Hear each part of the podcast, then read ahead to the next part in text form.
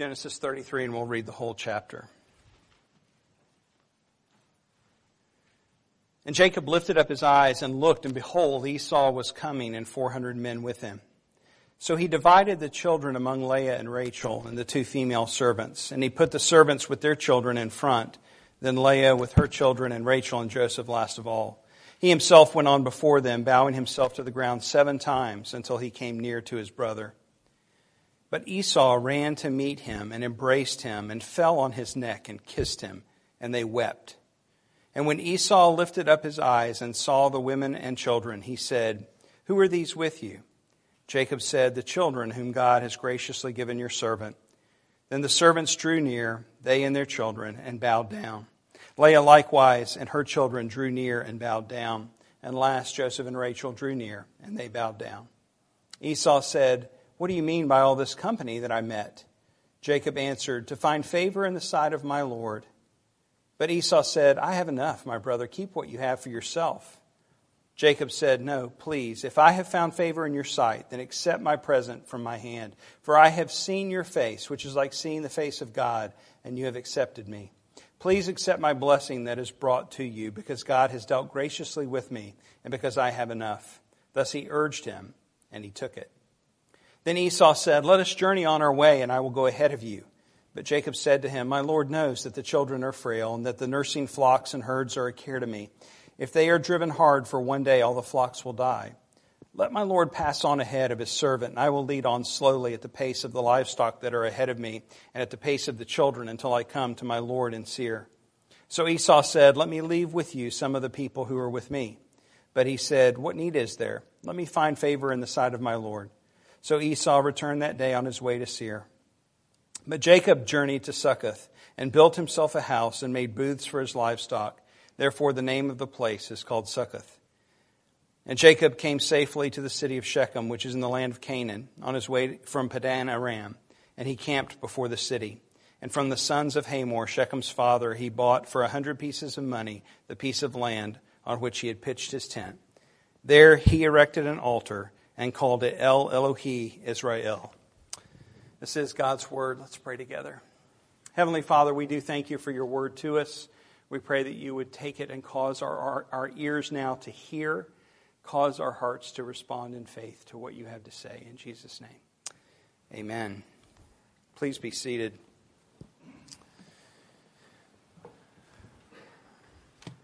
Well, Leslie and I have uh, a lot of the same kinds of, we like the same kind of movies. We have our differences, but there, there's enough commonality that we can watch things together we enjoy. But there's one thing that we both appreciate about a movie, and that is closure. That when the end of the movie comes, there's a sense that the questions that have been raised, they're answered to some degree. That you at least understand the trajectory of people's lives. Not that everybody lives happily ever after, but you at least know the way their lives are going to be lived out you want some sense of satisfaction. And some movies do that very well, but there are some that don't do that well at all. In fact, I think some filmmakers have figured out that since that's the norm, in an effort to be different or to set themselves apart, they've created movies that don't have closure, just to kind of rattle us a little bit. And you know what it's like when you get to a movie like that, the, you're, you're just shocked that the words are going up the screen. You're like, wait, wait, you know, this isn't supposed to be the end. You're kind of just left hanging. And that's the way chapter 32 leaves us. You know, we had this experience where Esau's coming, Jacob does, makes all these preparations to protect his family. God shows up in the middle of the night, although he doesn't know it's God. It's a man, shows up, wrestles with him till it's dawn, realizes at the very end that this was God in, in human form and then it just ends and, and we're left like what, what's about to happen? Well that's where we pick up. And with the dawning of this new day jacob has now got a new limp a permanent limp from this experience that he had uh, with god. But what is on his mind the most is the approach of his brother. Coming he knows now he's been told by his messengers with 400 men we know that God had shown mercy to Jacob in this wrestling match, that he had uh, uh, simply touched his hip socket. He could have annihilated him, could have destroyed him, but he simply touched his hip socket. Uh, this was given not just as a momentary grace, but really as a, a reminder of God's grace. This was going to go with him. This was going to be forever with him to remind him that God is God and Jacob is not. We need to understand that Jacob's spiritual growth is not that different from our spiritual growth. You know, sometimes we read Bible stories or about Bible characters and we kind of put them into a different level. We kind of elevate them a little bit and we forget that they're human like us and that they go through the same kinds of struggles like we do. I mean, we have seen Jacob certainly transformed by God's grace. He is a different man uh, today than what we were first introduced to. And he is growing and maturing by God's grace. But just as we experience seasons of growth and grace, we also experience seasons of dryness, seasons of decline, seasons of Lord, where are you and what are you doing? We, we have those seasons as well, and we see this in the characters of Scripture as well. I think this happens because we relax or we get comfortable. I, I think that's one of the reasons. I think one of the more common reasons, though, is that we forget. We just forget. It's that gospel amnesia that we talk about so much. We forget the hope of the promise of the gospel. Because a lot of times there's this cacophony of noise that we just are overwhelmed by the moment we get either out of God's Word in our personal time or we go out of here after a Sunday and we're just bombarded, not just with the, the voices that are out there, but the, the voices of the situations that are out there. You know, we uh, have challenges in our families, we have challenges in our work, we have challenges in our finances, we have challenges just abroad, relationships, but the list could go on and on. And these things cause us to forget the hope of the gospel that is ours in Christ Jesus. And so this is no different than for those in Scripture. God has graciously given Jacob this physical reminder that he is God and Jacob is not. It's Jacob's thorn in the flesh.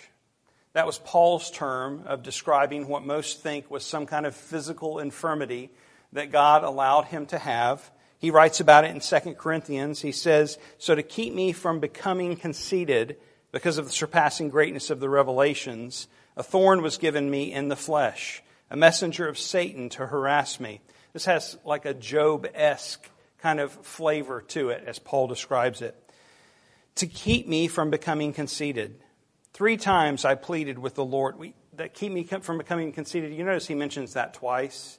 That's, that's something to tuck away in our memory as to why the Lord often brings difficulty, why we might have a thorn in the flesh. He says, Three times I pleaded with the Lord about this, that it should leave me, but he said to me, My grace is sufficient for you, for my power is made perfect in weakness. Therefore, I will boast all the more gladly of my weakness, so that the power of Christ may rest upon me. For the sake of Christ, then, I am content with weakness, insults, sharp hardships, persecutions, and calamities.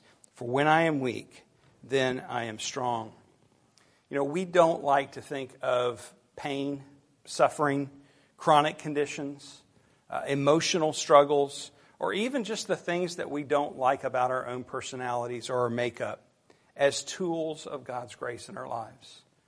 We like to think of these things uh, as things we'd like to just get rid of, things that we'd like to reverse or change. But God has often given us things, maybe even things that we don't like about our own situation, as tools of His grace, because this is the nature of His upside down kingdom. He takes what is broken, He takes what is twisted and maligned, what is backwards, or that which is simply not preferred or esteemed. In other words, God takes what is uncool about us and he uses it for his glory and for our good. He reconciles us, not only us, but he reconciles our lives and our situations. Behold, he's making all things new. The dawn is breaking, the sun is rising. And as Jacob heads out now, limping along on this new day, the moment has come for this confrontation now with his brother. Verse 1 says, And Jacob lifted up his eyes. He looks up and he sees this mass of men approaching. And he knows immediately who this is. His messengers have already told him. He's probably been rehearsing this in his head over and over. And it was that you've had those kind of things where you know something dreaded is coming and it's going to come over the horizon. But when it comes over the horizon, there's this, just this intensifying of dread. Like it, it's here. I've been thinking about it. I've been dreading it. It's here. It's here. It's here and he springs into action, this time not to protect his family from annihilation. He is determined to face Esau. But what he does is one of two things. He's, he's arranging them either in order of honor from, their, uh, from least to greatest, which is something that's hard for us to understand because this is his family. Um, and we don't think in terms of these types of honor in family. Uh, we, we would talk about an age order, and maybe there's some honor in that. But here he's ranging the servants uh, and their children first. These are all his children. The servants first, and then Leah. But notice who he puts in the back. It's, it's Rachel and Joseph. It's his beloved Rachel and Joseph, who we later learn is his favorite. Well, he's either doing that to show the honor or he's doing that possibly to protect Rachel and Joseph because they're his favorite. We're not told the intentions of Jacob's heart for doing this, but whatever the reasoning is, we see the same patterns of sin that were present in his parents. You remember Isaac and Rebekah and the favoritism that they showed to Jacob and to Esau. And now Jacob's doing the same thing showing favoritism. And that favoritism that he is showing, particularly uh, to Joseph, is, is going to come out more in the story. It's a story that we know quite well, where his brothers become envious of the fact that he is his father's favorite. And so that sin is going to continue to, to, to bear fruit, unfortunately, in the life of Jacob's family. It's another good time to remind ourselves uh, that we don't lift up our biblical heroes or even our modern heroes in the faith. Uh, I think that I think part of this is just our human condition. We like to have heroes. But I think it's especially bad for us as American Christians because we have this infatuation with celebrity in America. I'm always, I, know this is true, but I'm still find myself dumbfounded when I go to a doctor's office or some place of business where the TV's on and daytime television's on. And it's people interviewing celebrities as if they are experts on things that they are no experts of. And it's just one right after the other. And this is what America is drinking from, the fountain that America is drinking from. Let's listen to celebrities. Well, we shake our heads and we see that. We're all affected by it. We're not immune to it. In the church, we do kind of the same thing. We do the same thing with our own spiritual heroes, and then we're, we're, we're just leveled when one falls. Well, we can do the same thing in Scripture where we raise someone up. And, you know, but, but we look at our spiritual heroes in Scripture. We can admire them, we can respect them as we can our modern day people of faith. But we need to be careful where we place our worship. And that becomes tricky because one minute our spiritual heroes are walking along in faith, and the next minute like Jacob, they're lying and cheating and uh, doing all that Jacob, playing favorites, all the things that Jacob did. So let's determine not to idolize humans. That's just a good practice. Just don't idolize humans. We can respect, we can appreciate, but instead, let's worship the Savior of those who we look up to in the faith, whether in Scripture or in modern day, because He's the only one who is steady and true. He's the only one worthy of worship. He's the only one unwavering. He's the only one that is perfectly reliable. So let's be careful where we put our hope uh, in, in, uh, in those that we respect and admire. Well, we do, even saying that, we do see some nobility here in Jacob. I mean, he does uh, do something, I mean, whether he was showing favoritism by putting Joseph and Rachel in the back or, or whatever the, the reasoning of that was, he doesn't stay in the back. Jacob does the noble thing. He goes to the front. And he, he steps out in, in leadership. He doesn't cower in the back. And as he nears his brother, he begins bowing, and he bows seven times. And we learn from other historical records that this was a traditional Eastern way of approach. It is a sign of humility. And so he is doing this. What's interesting is you may remember when the blessing was spoken over Jacob by his father in chapter 27, he said to him in Genesis 27 29, Be Lord of your brothers, and may the sons of your mother bow down to you. And here is now this reversal of that. It's a reversal of the promise. It's intentional, it's momentary, uh, but it is this attempt by Jacob to show Esau the genuineness of his contrition, that he's truly sorry for what he had done. And if for nothing else, it was Jacob's last ditch effort not to be killed, because he still doesn't know what Esau's intention is. Now, we've read the text, so we know where this is going, so it's, it's lost a little bit on us. But put yourself in Esau's shoes, or uh, Jacob's shoes. Here's Esau with 400 men. You've dreaded and dreaded and dreaded this moment. And now you are coming face to face to him with him. And all of a sudden, as you're approaching and you're bowing and you're bowing and you're bowing, all of a sudden Esau just takes off and starts charging right at you. Because that, that's exactly what happened. I mean, from Jacob's perspective, he doesn't know. We know. But Jacob doesn't know that Esau's coming to embrace him and to kiss him. And so, for those momentary seconds while he's charging at his brother, that intensity that has risen and risen and risen of the anxiousness that Jacob must have felt in facing his brother is now at uh, just, you know, uh, blood pressures through the roof at this point. And instead of attacking him, as we know, Jake, or Esau runs to him, he embraces him. And this certainly had to be beyond Jacob's imagination, right? He's thought of this scenario, how this is going to go down. He's thought through all the different what ifs. I don't think this was one of the what ifs that he thought of. I don't think he even imagined Esau responding this way. It is an image of reconciliation that is incredibly powerful and it's also one that may sound strangely familiar. Listen to this passage from Luke 15. And he arose and came to his father, but while he was still a long way off, his father saw him and felt compassion, and ran and embraced him and kissed him. That's the parable of the prodigal son. And there are some scholars who suggest that, that this image is what Jesus had in mind when he told that parable. We don't know that, but what we can say for sure is that both are images or pictures of reconciliation, and both are powerful pictures of reconciliation. It's not the it's not the Presbyterian kind of reconciliation that we would, we would think of. You know, the business oriented, transaction oriented, uh, very kind of uh, arbitration focused reconciliation of coming into a, a boardroom or at a conference table. This is this lavish, overflowing, abundant, overwhelming grace of God toward us in running, embracing, and kissing us in love. Those are not terms that we typically like to use, but it's the picture that Jesus paints of our reconciliation with God. Throughout this passage, Esau makes no statement of faith. He makes no, he gives no acknowledgement to trusting God, makes no mention of God, while Jacob does throughout. And yet the work of reconciliation here is still the work of God.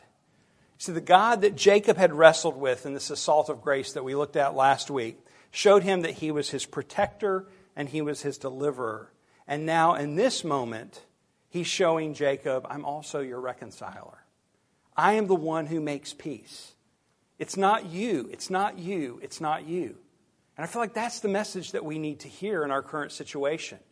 Because we, we, we're, I mean, everybody's telling us, do this to fix this, do this to fix that, do this to fix this, do this to fix that. And nothing's, of course, working.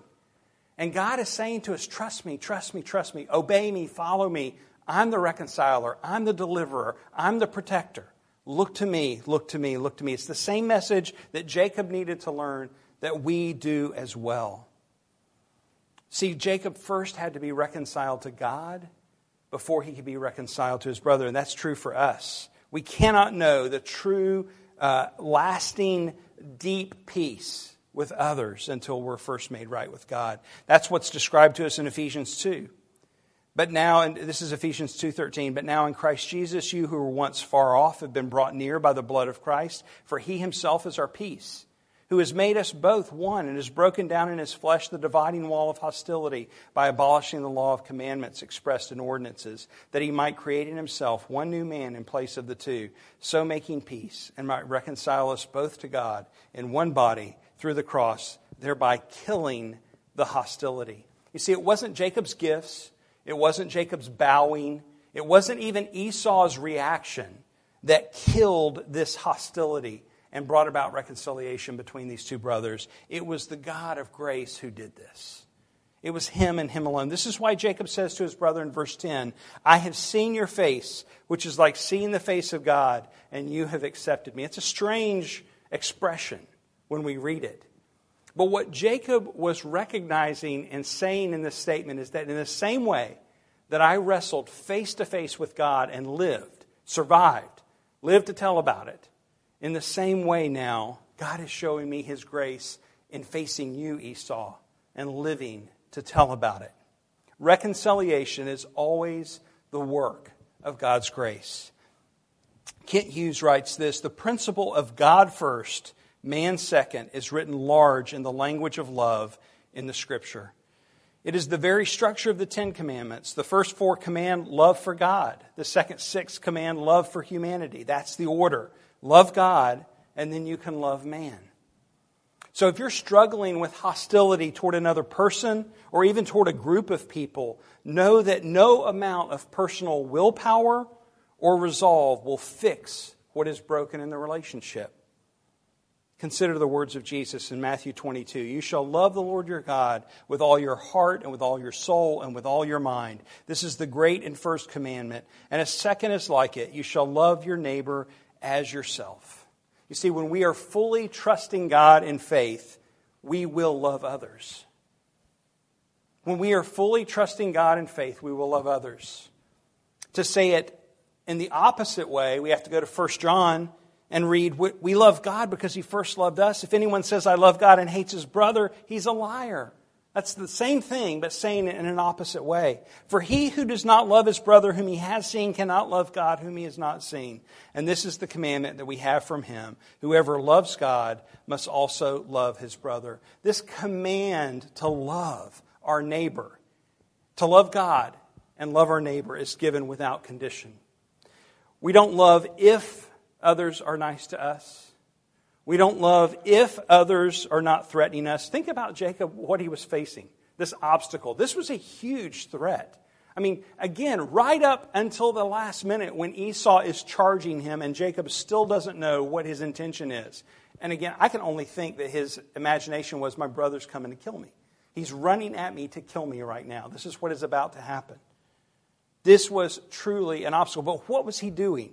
Well, because Jacob had, had learned through this wrestling event, through this having his, his hip socket touched, through a thorn in the flesh, through pain and suffering, Jacob was learning to trust God. And because he trusts God, he could move forward toward his brother to be reconciled.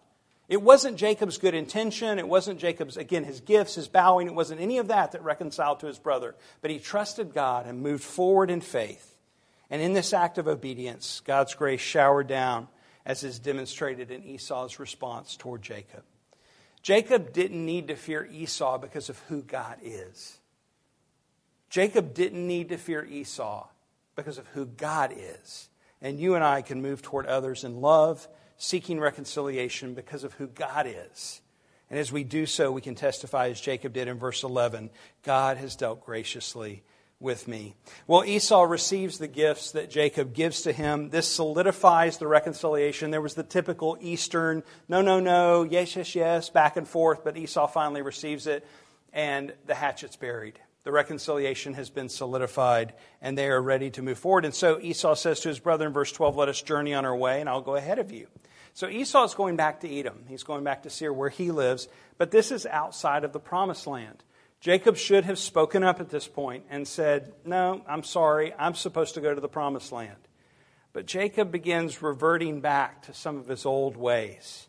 He had been commanded to go specifically to Bethel in the promised land. He ends up in Shechem. We're going to talk about that more in a second. This should not have even been an option for him. And rather than stating this plainly, he says what first looks like just politeness in verse 13. My Lord knows that the children are frail and that the nursing flocks and herds are in my care. If they're driven hard for one day, all the flocks will die. Okay, true enough. That sounds nice. But then he goes on in verse 14 and deceives his brother. Let my Lord pass on ahead of his servant. I will lead on slowly at the pace of the livestock that are ahead of me and at the pace of the children, that I may come to my Lord in Seir. There's no question Jacob lies to him. He has no intention of going to Seir. He knows that he can't go to Seir. and he deceives his brother. Well, Jacob allows, there's some more exchange. Jacob allows Esau to take off. Esau is coming, you know, for what looks like to be on war. I mean, he's coming on horses, he's moving fast. Jacob, lots of herds, has to move really slow. All that makes sense. But Esau heads back to Edom, and Jacob turns and goes to what becomes known as Succoth. Uh, we're not told how long he spends uh, there, but there's some time that's spent. It's long enough to build a house and build what are called booths or shelters for his livestock. We don't know the reasoning for Jacob's pausing here.